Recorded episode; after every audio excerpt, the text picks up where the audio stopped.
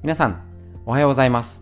10月26日火曜日、第151回手作り酵素ラジオ。本日もよろしくお願いします。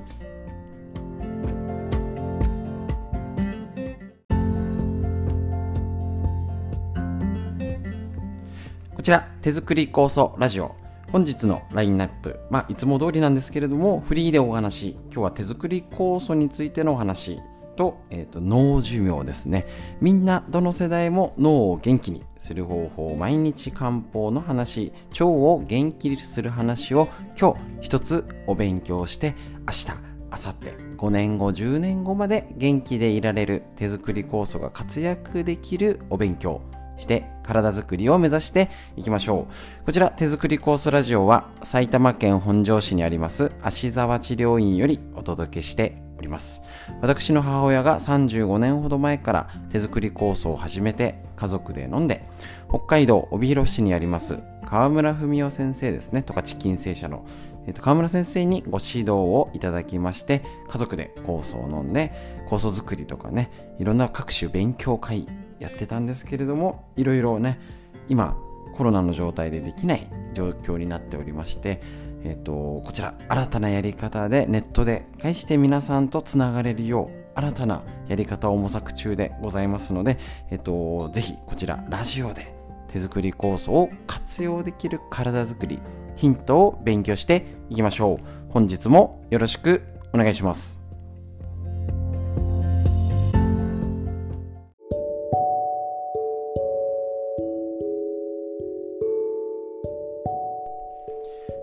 ちら、えーと、まず最初にフリーのトークということで手作り酵素のお話ししていきたいと思います。まずは季節の変わり目。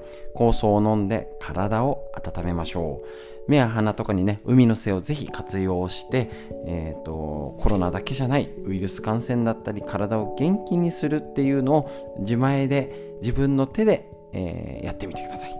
でそこで、えーと今日はですねもうコロナのばっかり話しててもしょうがないんで、ね、えーと、手作り酵素の本川村先生の本より中身をご紹介しながら今これから酵素作るちょうど時期になりますので、えーと、ぜひそのことについてお話ししていけたらと思います。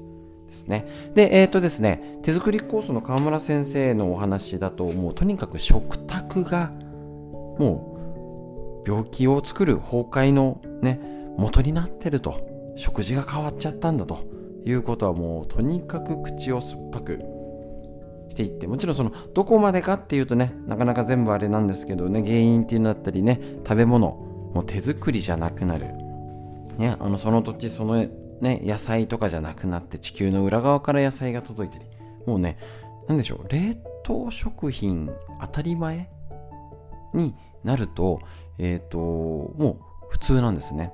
でまたさらにね今川村先生があ、あのー、語ってていわゆるアミノ酸化学調味料が出て発酵食品がなくなっておよそ30年前ぐらいからですね。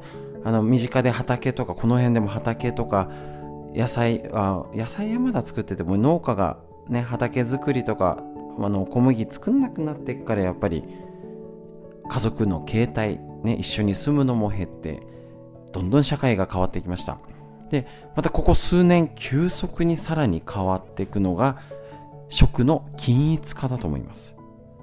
なんか極端に言っちゃうとどこでも食べても一緒じゃないですか。ああのー、うちなんかもね結構あの試しにとかね食べてみるんですよ冷凍食品。コンビニのやつとかめっちゃうまいんですよ。昔から見ればですよ。昔から見れば。でまたねちょうどこういうのあったらいいなみたいなやつ考えるなって本当今ね企業努力がすごいですね。そうすると本当にちょっとあったらいいなとかなんかほうれん草なんかもうちょっと湯がいてやってちょっと入れたいなってやつ時のにねあれちょうどいいんですよね。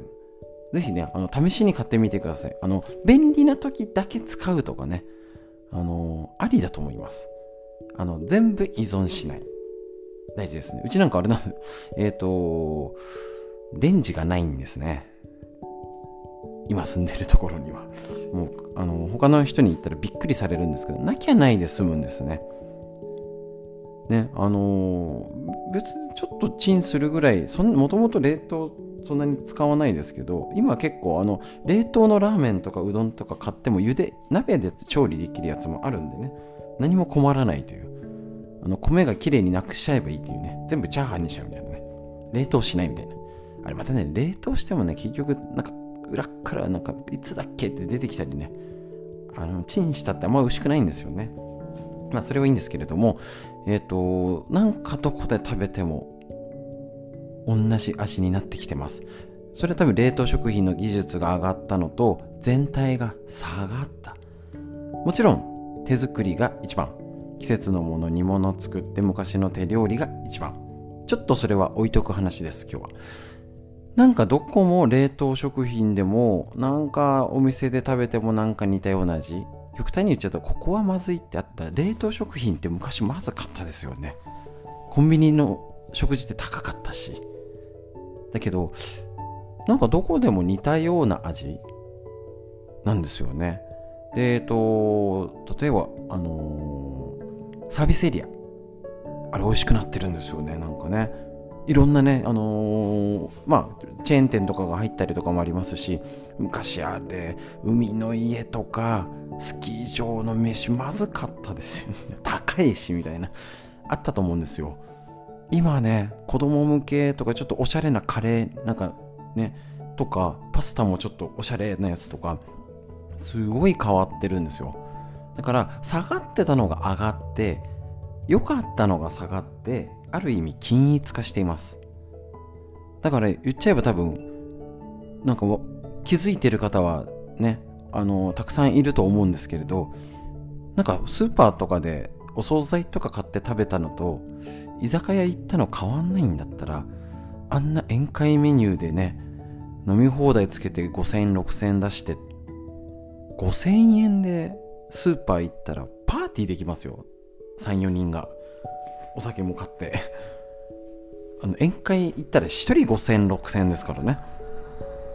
そうですよね。そうすると高いなっていうのがあるからこれ居酒屋さん戻らないですよね。ちょっとねかなり宴会に依存してたと思うので。そうするとその食卓っていうのも本当に均一化されてきてる。今だからこそもっと手作り酵素の必要性が分かってくるしあの今ねもしかしたらそんな困ってない時困ってない時って言うと言い方おかしいですけど10年20年前だったらこの意味が深さが分からん私自身も含めて今だからこそ分かるかもしれません。河村先生の著書から紹介手作り酵素の考え方。その土地その季節に生きる植物を使う。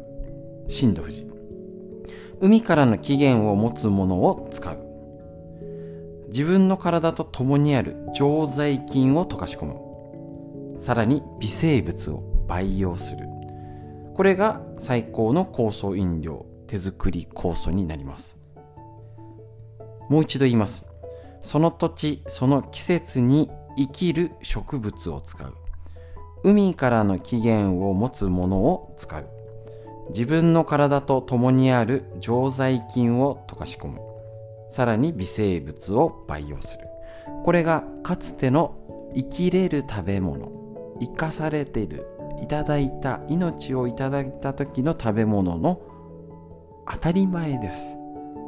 特別じゃないあでもそれしかなかったんで。で今の特別です。ですね。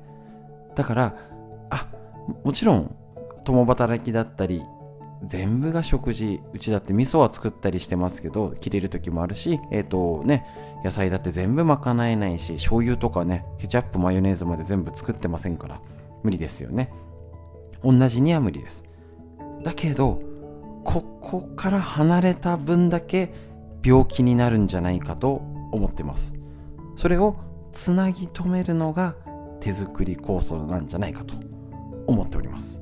是非この大事なことだけは手作り酵素やってる方。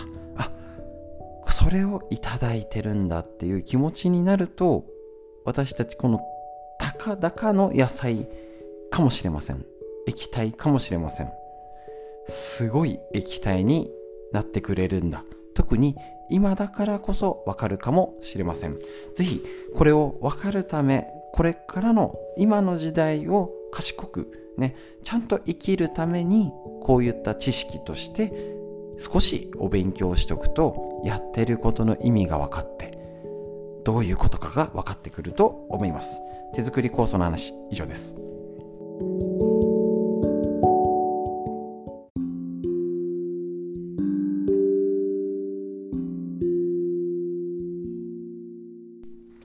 大人も子供も脳を元気に。こちら。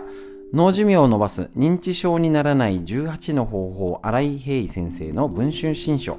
こちらよりもちろんねボケないようにしなきゃ頑張らなきゃっていう方々方から働き盛り。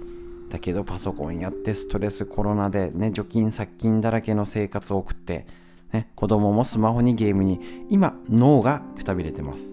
だから今脳のこと知りましょう。こちら、えーと、今認知症における予防っていうことで脳のこと。要は脳がどうしたらダメになるのってこと。をはいどうぞ。言ってくださいって言うとなかなか言えないんですね。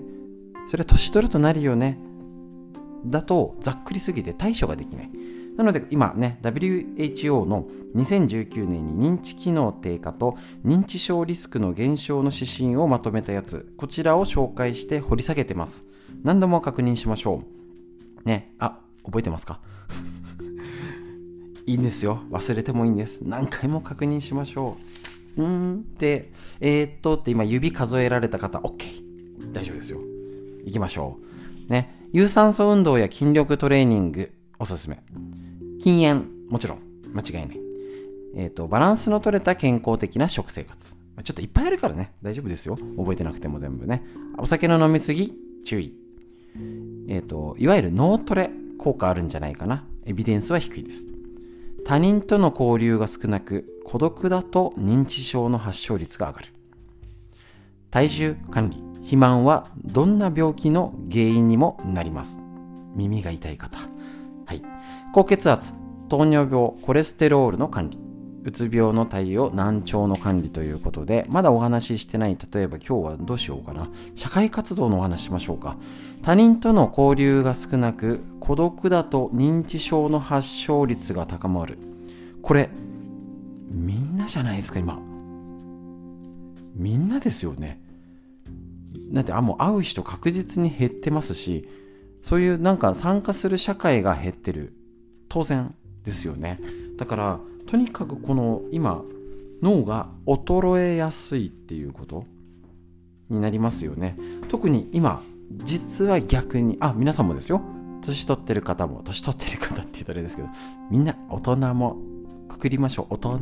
皆さん大事ですけど子供です。ね本当にあのマスクした人間しか見てないんですよ。やばいですよね本当に。公園行って保育園行ってどこ行って学童とか今ね全然なかなか参加できなくて保育園上がる前のママたちみんなヒーヒーです。本当にねそこってね今ねうちなんかももう小学生以下がいないんでああそこはもう本当に運が良かったなしか言いようがないんですけど今出産の方大変です。ね。1歳2歳の方保育園どうしようって方大変。ね。だって遊び連れてくとこがないんですもんね。あ夏は暑いしもう寒くなっちゃったらねあれですしそのねホームあのー、ショッピングモールとかねいいとことかね室内で良かったところもなかなか行けない。だからその分脳が衰えてるっていう視点ありますでしょうか？ないですよね。だから皆さんぜひお孫ちゃんとか皆さんお子さんね、いとことかね、親戚あるかもしれませんけど、あ、すぐに今なってるかってわかんないんですよ。いいんですそこ、その、あの、もう頭がおかしくなってるっていう意味じゃないですからね。今、この社会しか知らない2、3歳児にできることを周りの大人が考えなきゃいけませんね。それって、なんか、なんか小さいことでもできると思うんですよ。今、マスクをしててわからないこと、笑顔は気づかないんですよ。怒った顔とか困った顔とか要はコミュニケーション能力に確実に影響が出てきますので笑いましょう。ね、今だんだん家族と会ったりとかね。ワクチン打ったからおかおじいちゃんおばあちゃん会ったりとかテレビ電話とか。だからテレビ電話活用してますか？もうねわかんない。じゃありません。もうね、あのー、息子さん娘さんから電話かけてもらってポチッと押せばテレビ電話になりますから。やりましょう。ね。Wi-Fi がって言ってるんだったら設置しましょう。もうね。あのー、そんなこと言ってられないんですよ。少しでも周りの大人の笑顔だったりね。もう本当ならねあのおじいちゃんおばあちゃんって穏やかで包んでねなんかお母さんにガミガミ言われるけどおじいちゃんおばあちゃんだとなんか許してもらっちゃうみたいなあるじゃないですか。あれがなくなってるんですよ。ね。だからぜひ笑顔もちろん怒ったりとか困った顔してあげましょう。で例えばね昔の子育て中のパパママだったら、ね、マスク昔の動画を送るとか。あ動画送ってみてくださいおじいちゃんおばあちゃん。ね片足立ちできるっていう動画送ってみてください。そういうコミュニケーションってありかもしれないですよね。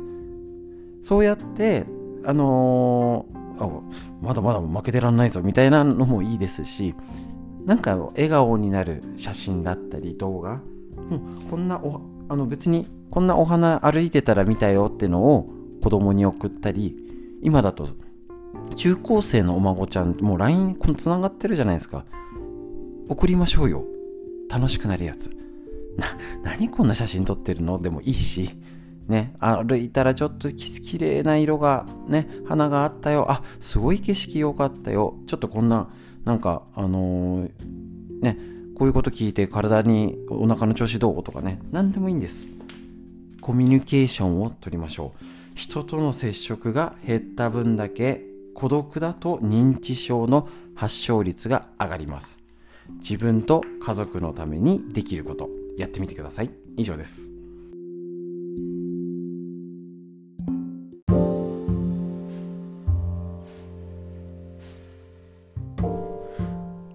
こちら、東洋医学の知恵を一つ。参考本、緑薬品漢方堂の毎日漢方、体と心をいたわる365のコツ、桜井大輔先生の夏目社より出てるこちらの本。で、えっ、ー、と、一つ一つ紹介しております。こちら、今日のは、アンチエイジングには甘味を取りましょう。これ、甘味って、読め、なんて言ったらいいのかなあれ、塩辛いですよね、この漢字。塩辛いで検索すると確か出てきた書けないんですよこれあググってみてくださいすいませんえー、っと歯みたいな感じになんか威厳の「い」みたいに書くような調べてみてください。すいません。証言できないです。この味ってあります？えっ、ー、と東洋医学は5つに分類します。酸味苦味甘み辛み甘味ということで塩辛い。あ書いてますね。えっと、甘味とは塩辛い味のこと。硬いものを柔らかくする作用や、通便、便の通りを良くする作用があり、腎の働きを良くする作用もあります。中医学において腎は成長と発育、ホルモンの分泌、潤いの貯蔵など、人体の生命力の源が詰まっている場所です。ですから、腎が弱ると足腰が弱り、勢力が低下し、記憶力が弱り、冷えやすくなり、トイレが近くなり、骨が弱り、耳が遠くなり、髪が薄くなります。つまり、ズバリ老化です。ってことですね。だから腎臓ってとっても大事。腎臓が弱ることが老化が進むイコールアンチエイジングとなります。だから甘味、塩辛いものを取りましょう。これもちろんあの塩分との絡みはありますけど、食材は昆布、わかめ、海苔、エビ、イカ、アサリなどです。また、ここでいいのがアンチエイジング。足湯になります。足湯と足の裏に酵素塗る。足の裏、OCL ストレッチでもね、散々いろいろあの足の裏が腎臓にいいよ。腰に腎臓を揉むやつ。昨日やった耳。これをやるとどういうこと？アンチエイジングになります。あのいつも一面の方とかコースでね、えっと、教えるストレッチでやってる方もう分かると思うんですよねずっと続けてる方は明らかに老け込みが変わってます。何も対処しなくて冷えちゃってコロナでやだな辛いな大変どうしようってなっちゃってる方はこの2年ぐらいで老け込んだ方いませんなんか？近所とかで。あれあんなにだっけだっけって方が少なからずとも1人2人思い当たる人いるんじゃないでしょうか。なりますよね。こんな世の中になっちゃってっていうんだとね。ああ逆にチャンスだ。頑張ろう。って上向きな人はそんなに？もちろんね。であの平等に年は重ねますけどなんか元気そうだねとかなんか痩せたとか顔色良さそうだねって言われます。アンチエイジング。お肌ばっかり見てたら無理です。腎臓のケア。ぜひ頭に入れてみましょう。だから今。腎臓をケアしましょう。以上です。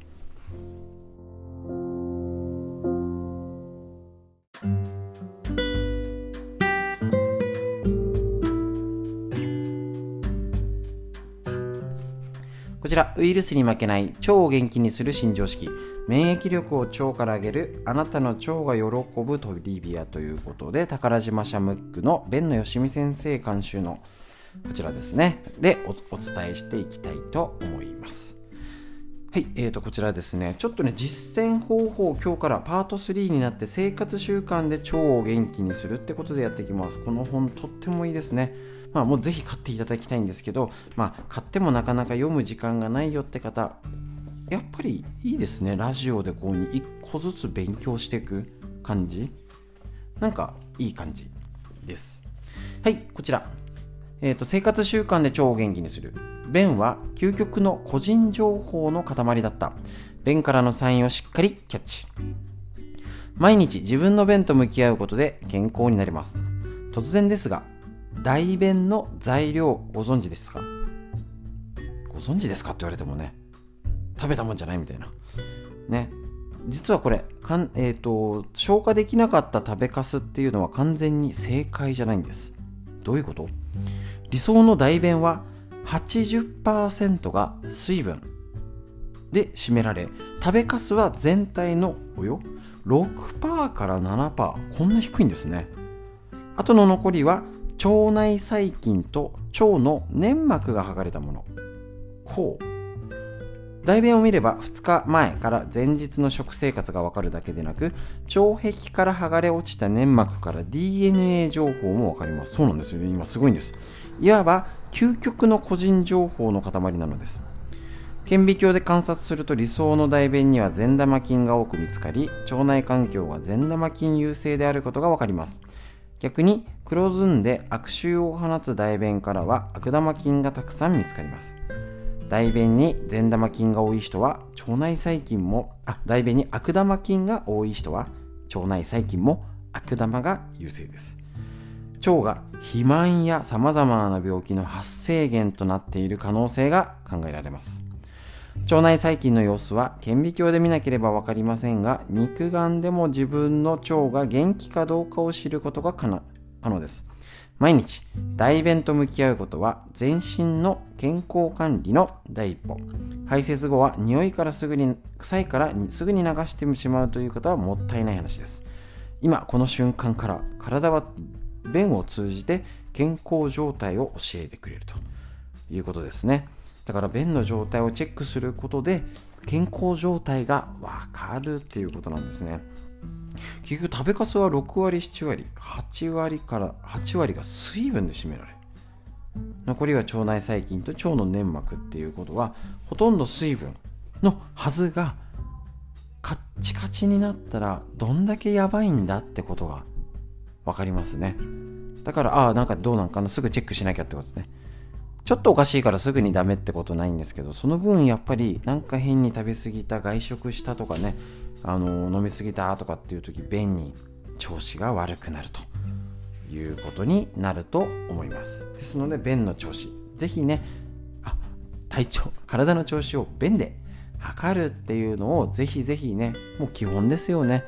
だけどこんな基本なことほど意外としてないということです。ぜひ今日からチェックしてみましょう。で免疫力が上がるにつながる。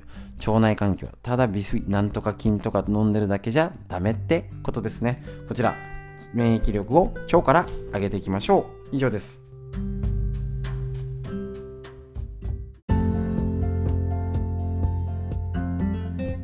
はいということで本日は以上になります。ついついなんかねあのー、何も見ずに適当にその時に思ったこととかね何も見ずにってことないですね。すみません。参考本をね眺めながらねなるべく事前に読まない。あ読むとねあれ6%とかそんな少なかったっけ？みたいなね数字で見るとなんかまた実感が湧くというかね違ってきますよね。そっかあの食べかす便の中で67%だったか？みたいなね確認もできますよね。はい。そのねおおそうなんだっていうのを一緒に共有できるっていう感じ。なんかこっちが知ってそうななんか知ったかぶりでこうなんだぜ。知ってるかい？っていうなんかちょっとキャラがよくわかんないですけど。そういうことで伝えてるとねまたなんかちょっと違うかなと思いますので一緒にお勉強するために、えーと、パッて開いてよし読もうってしておりますのでまあこういう感じもいいかなと思いますのでぜひぜひお勉強していきましょう、ね、食事食卓からできることからやっていきましょう。はい空を見上げてね。どんな空眺めてますでしょうか？上なるべく見ましょうね。外出たついででもいいです。上ですよ。空目線じゃないですからね。真上の空見てみてください。はいお天道様に向かって息吸って吐いて。自分の声出してね皆さん恥ずかしがらずに家なので息吸って吐いて。心と体を一致させましょう。ということでこちら。あこれも東洋医学の知恵ですよね。呼吸をすること,、えーと、皆さんにとってより良い一日になりますように。本日も最後までお聴きくださいましてありがとうございました。